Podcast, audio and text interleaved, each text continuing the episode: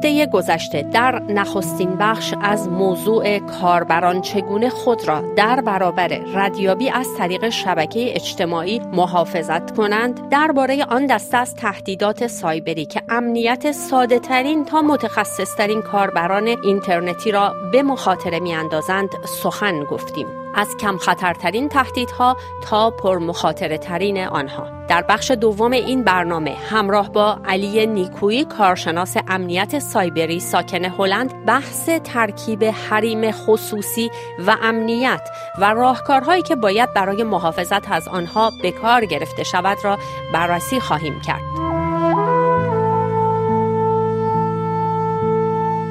علی نیکویی کارشناس امنیت سایبری در ابتدا توضیح می دهد که حفظ اطلاعات در حوزه حریم خصوصی چه تأثیری بر امنیت کاربر اینترنتی دارد.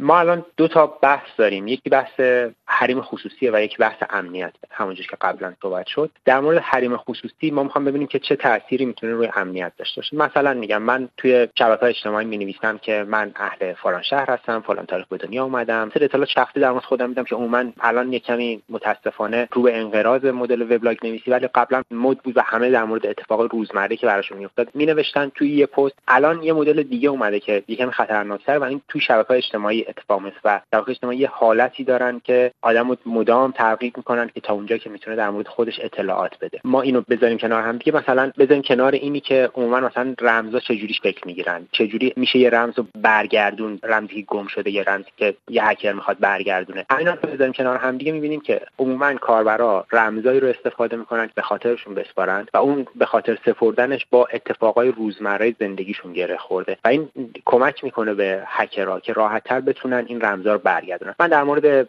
اینی که دولت ها اطلاعات میدزدن و این چیزا. نمی‌خوام صحبت کنم چون در مورد کاربر عادی حرف می‌زنم و در مورد هکرهای مختلفی که دودای هنگفتی از این قضیه می‌تونن پیدا کنن. و حتی در مورد اینی که هکرها از این سری حربه ها استفاده می‌کنن برای کاربرا رو گول بزنن و بتونن منفعت شخصیشون رو تامین بکنن هم حرف می‌زنم من صرفا دارم در مورد فضای مجازی حرف فرض کنیم الان یکی از اکانت های من توی شبکه اجتماعی رمزش رو دزدیدن و الان دسترسی دارم چه خطری برای من؟ خطری که می‌تونه برای من داشته باشه این. مثلا یه سری عکس دارم یه سری پیام خصوصی دارم به آدما یه سری اطلاعات شخصی دارم که این اطلاعات دست یه نفر میفته برای من مهم نیست. این اطلاعات نه عکسام برام مهمه دست کسی بیفته اطلاعات دیگه برام مهمه دست کسی بیفته. نه مثلا اینی که آدرس خونم کجاست شماره تلفنم چیه؟ از این اطلاعات مثلا برام مهم نیست. هر کسی هم می‌خواد بدونه بدونه شاید ممکنه من این اطلاعات پابلیک هم گذاشتم حالا بیا از یه ور دیگه به همین قضیه این اطلاعات که یه نفر درآورده نگاه بکنیم. من زنگ می‌زنم بانک. میگم که من فلانی هستم شماره حساب منه من می‌خوام اینقدر پول جابجا بکنم. بانک از من یه سری اطلاعات می‌خواد که این اطلاعات ها رو که مشخص کنه این کسی که پشت تلفن هست حالا بانک رو به عنوان یه جایی میگم که یه ارزشی داره و آدما می‌تونن ارزشش رو درک بکنن. بانک برای که مطمئن بشه که من خودم هستم یه سری سوال می‌پرسه ممکنه آدرس رو بپرسه ممکنه کد پستی رو بپرسه شماره تلفن رو بپرسه و بعد برای من یه تراکنش مالی رو انجام. این اتفاق هم خیلی راحته و این کار می‌تونه بکنه. حالا ممکنه یه سری محدودیت ها داشته باشن بانک های مختلف. حالا فرض کنید از همون اطلاعات ها می‌تونن برای یه جای دیگه استفاده کنن. یعنی بره یه هکر بگه که خیلی خوب من می‌خوام ایمیل این آدم رو هک کنم و ببینم داخل ایمیلش چه خبر بازم کاری به محتوای ایمیل ها نداریم که اصلا یه نفر بگه من چیز مهمی ندارم توی ایمیل ولی ایمیل من وصل به بانک. ایمیل من وصل به شرکتی که دارم کار می‌کنم. ایمیل من جایی که من دارم با دوستام مکاتبه می‌کنم یا برای کار مکاتبه می‌کنم یا هر چیز یه هکر وقتی account منو هک بکنه می‌تونه به account بانک منم دسترسی داشته باشه و بتونه پولایی که من دارم توی بانک رو ببینه یا یه transaction خودش انجام بده. حالا چگونه یه کاربر معمولی اصلا می‌تونه خودش رو محافظت بکنه در برابر همچین خطرهایی؟ چند تا اتفاق خیلی ساده است که باید بیفته و کاربرا باید رعایت کنن. یک برنامه هایی که دارن update کنن به صورت مدام. یعنی که مثلا اگر از من از فایرفاکس استفاده می‌کنم update بشه. اگر از ویندوز استفاده می‌کنیم update بشه به آخرین نسخه. چون توی تمام مواقع هکرها از این ضعف استفاده می‌کنن برای اینکه وارد دستگاه های مختلف بشن. توی سطح یک کمی بالاتر. توی سطح پایینترش اینه که ما باید هر از گاهی رمزمون عوض کنیم و رمزی بذاریم که حدس زدنش سخت باشه. اگه بخوایم یه لایه بریم بالاتر توی مسئله رمز اینه که مثلا میگم. اگه من رمز ایمیلم هست علی یک دو سه رمز توییتر منم همین نباشه رمز فیسبوک منم همین نباشه. این رمزا فرق کنن. یه تکنیک خیلی ساده برای اینکه بتونیم رمزا رو عوض کنیم. یک از اسممون استفاده نکنیم فامیلمون استفاده نکنیم از کلمه های ثابت استفاده نکنیم که حدسشون ساده است از تاریخ تولد استفاده نکنیم. یکم اینا رو پیچیدهشون کنیم. به علاوه اینی که اگر می‌خوایم رمزهای متفاوت داشته باشیم به خاطر سپردنشون سخت نباشه ما یه کار ساده می‌تونیم مثلا اگر من رمزمو حالا می‌خوام یکمی امنش کنم بگم که مثلا رمز من هست. آسمان دوازده 51 بعد اینو می‌خوام هم برای توییتر استفاده کنم هم برای فیسبوک می‌تونم تهش. مثلا برای خودم یه اختصاری بذارم. بگم مثلا TW مال توییتر FB مال فیسبوک مثلا GO مال گوگل یا چیزهای مختلف که بتونم رمزای پیچیده داشته باشم که اگر رمز من لو رفت رمز فیسبوک هم لو نره رمز ایمیل هم لو نره رمز همه اکانت که دارم که یکی قرار بوده باشن لو نره. این تکنیک خیلی ساده برای ایمیل ها که بتونن امنیتشون بیارن بالاتر. و یک چیز خیلی خیلی مهمی که من می‌تونم به همه کاربرا بگم اینه که نسبت به اتفاقایی که میفته حساس باشن. یعنی اگر براشون یه ایمیل اومد که اسمت عوض شده ولی اینا اصلا اسمشون عوض نکردن حساس باشن که یه نفر پس حتما دسترسی داره یا ممکنه یه نفر دسترسی داشته باشه به این اکانت من و ممکنه تغییرات بده. و یه چیز خیلی خیلی مهمتری که خیلی وقتا هکر ازش استفاده می‌کنن اینه که یه سری برنامه تولید می‌کنن و این برنامه ها می‌تونه خطر آفرین باشه. یعنی مثلا لینکش رو میفرستن میگن این فیلتر شکنه این تلگرام جدیده این تلگرام نمی‌دونم فلان کار می‌کنه. اگر روی این لینک کلیک کنیم ما بهت میگیم که مثلا کی دوستت آنلاین میشه کی آفلاین میشه یا می‌تونی مسیجای دوستت رو بخونی و چیزهای دیگه. و اینا همشون عموما یه حربه هایی هستن که هکرها استفاده می‌کنن که جذب کنن قربانی ها رو و بتونن از این اتفاقی که در میفته از قربانی سوء استفاده بکنن. اگر کاربرا به این چند تا چیز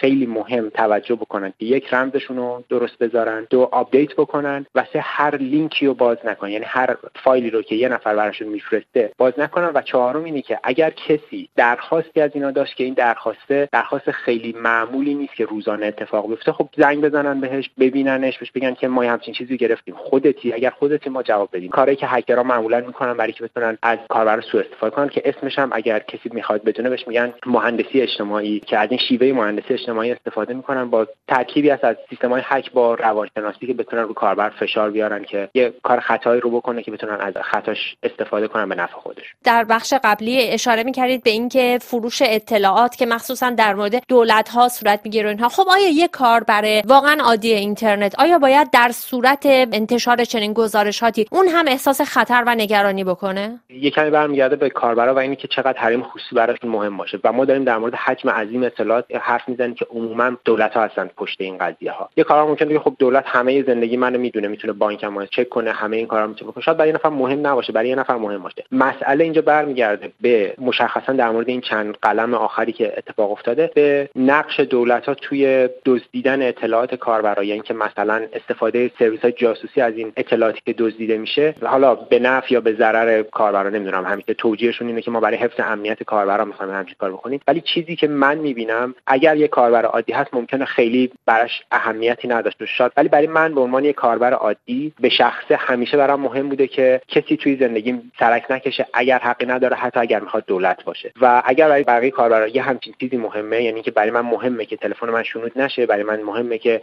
وقتی دارم میرم بیرون مامور شهرداری نیاد بگه که مثلا شما چرا دو تا ماشین دارین. هر چیزی که بهشون ربطی نداره یا من اجازه ندادم دخالت بکنن توش همسایم بیاد بگه چرا تو خونتون مثلا ماهواره دارین هر چیز دیگه ای اگه اینا برای من مهمه پس اونم می‌تونه مهم باشه. ولی اگر اینا برای مهم نیست خب اونم می‌تونه مهم نباشه. ولی عموما اگر کسی فکر می‌کنه که این مسئله خیلی ربطی بهش نداره نه. اتفاقی که میفته همیشه اینجوری بوده. از ما شبکه اجتماعی اومدن همه دولت ها بهشون دسترسی داشتن. حالا حداقل دولت که اون شرکت اصلی داخلشون هست این اطلاعات دسترسی داشتن و این شرکت هم به صورت مداوم یه سری اطلاعات به دولت ها میدن به هر انگیزه ای اتفاقی که داره میفته. و اگر ایران الان می‌خواد بره به سمت اینی که یه پیام رسان ملی داشته باشه خیلی دور از این مسئله نیست. چون براش سخته به فیسبوک به توییتر به گوگل به تلگرام به هر شرکت دیگه بیاد بگه این اطلاعات رو به من بده. حالا یه بخشش به خاطر تحریمات یه بخشش به خاطر روابط کمیه که با اینا داره یا یه بخش عمده ترش به نظر من اثر اینه که امکان ارتباط برقرار کردن با این شرکت ها رو ندارن. و الان می‌خوان اون شرکت ها رو داخل خود کشور داشته باشن که وقتی رفتن بهشون گفتن که این اطلاعات ما بدین مثل تلگرام نباشه یا مثل فیسبوک که بخوان رد بکنن و ایران نتونه هیچ کار بکنه. الان می‌خوان این کارا رو بکنن خیلی راحت این اتفاق بیفته. و این مسئله ای که شاید روزمره کاربرا باش دست و پنجه نرم می‌کنن و اگر فکر می‌کنن که مثلا فیسبوک گوگل یا دولت آمریکا خیلی خیلی بهتر از دولت ایران مشخصا توی حفظ حریم خصوصی کاربرا کاملا در اشتباه هستن. همه این شرکت این اطلاعات رو می‌گیرن و هر موقع هر دولتی بخواد این اطلاعات رو حالا با کم و زیاد با مماشات این اطلاعات رو بهشون میدن. این مسئله حریم خصوصی اینجاست و ما اگر به عنوان یک کاربر نتونیم جلوی این اتفاق بایستیم توی فضایی قرار می‌گیریم که هیچ حریم خصوصی به معنی واقعی کلمه وجود نداره. اینجاست که می‌تونه یه کاربر بیاد بگه که خب درز کردن اطلاعات من مثل این اتفاق کمبریج آنالیتیکا که اتفاق افتاد می‌تونه یه نفر حساس کنه می‌تونه حساس نکنه.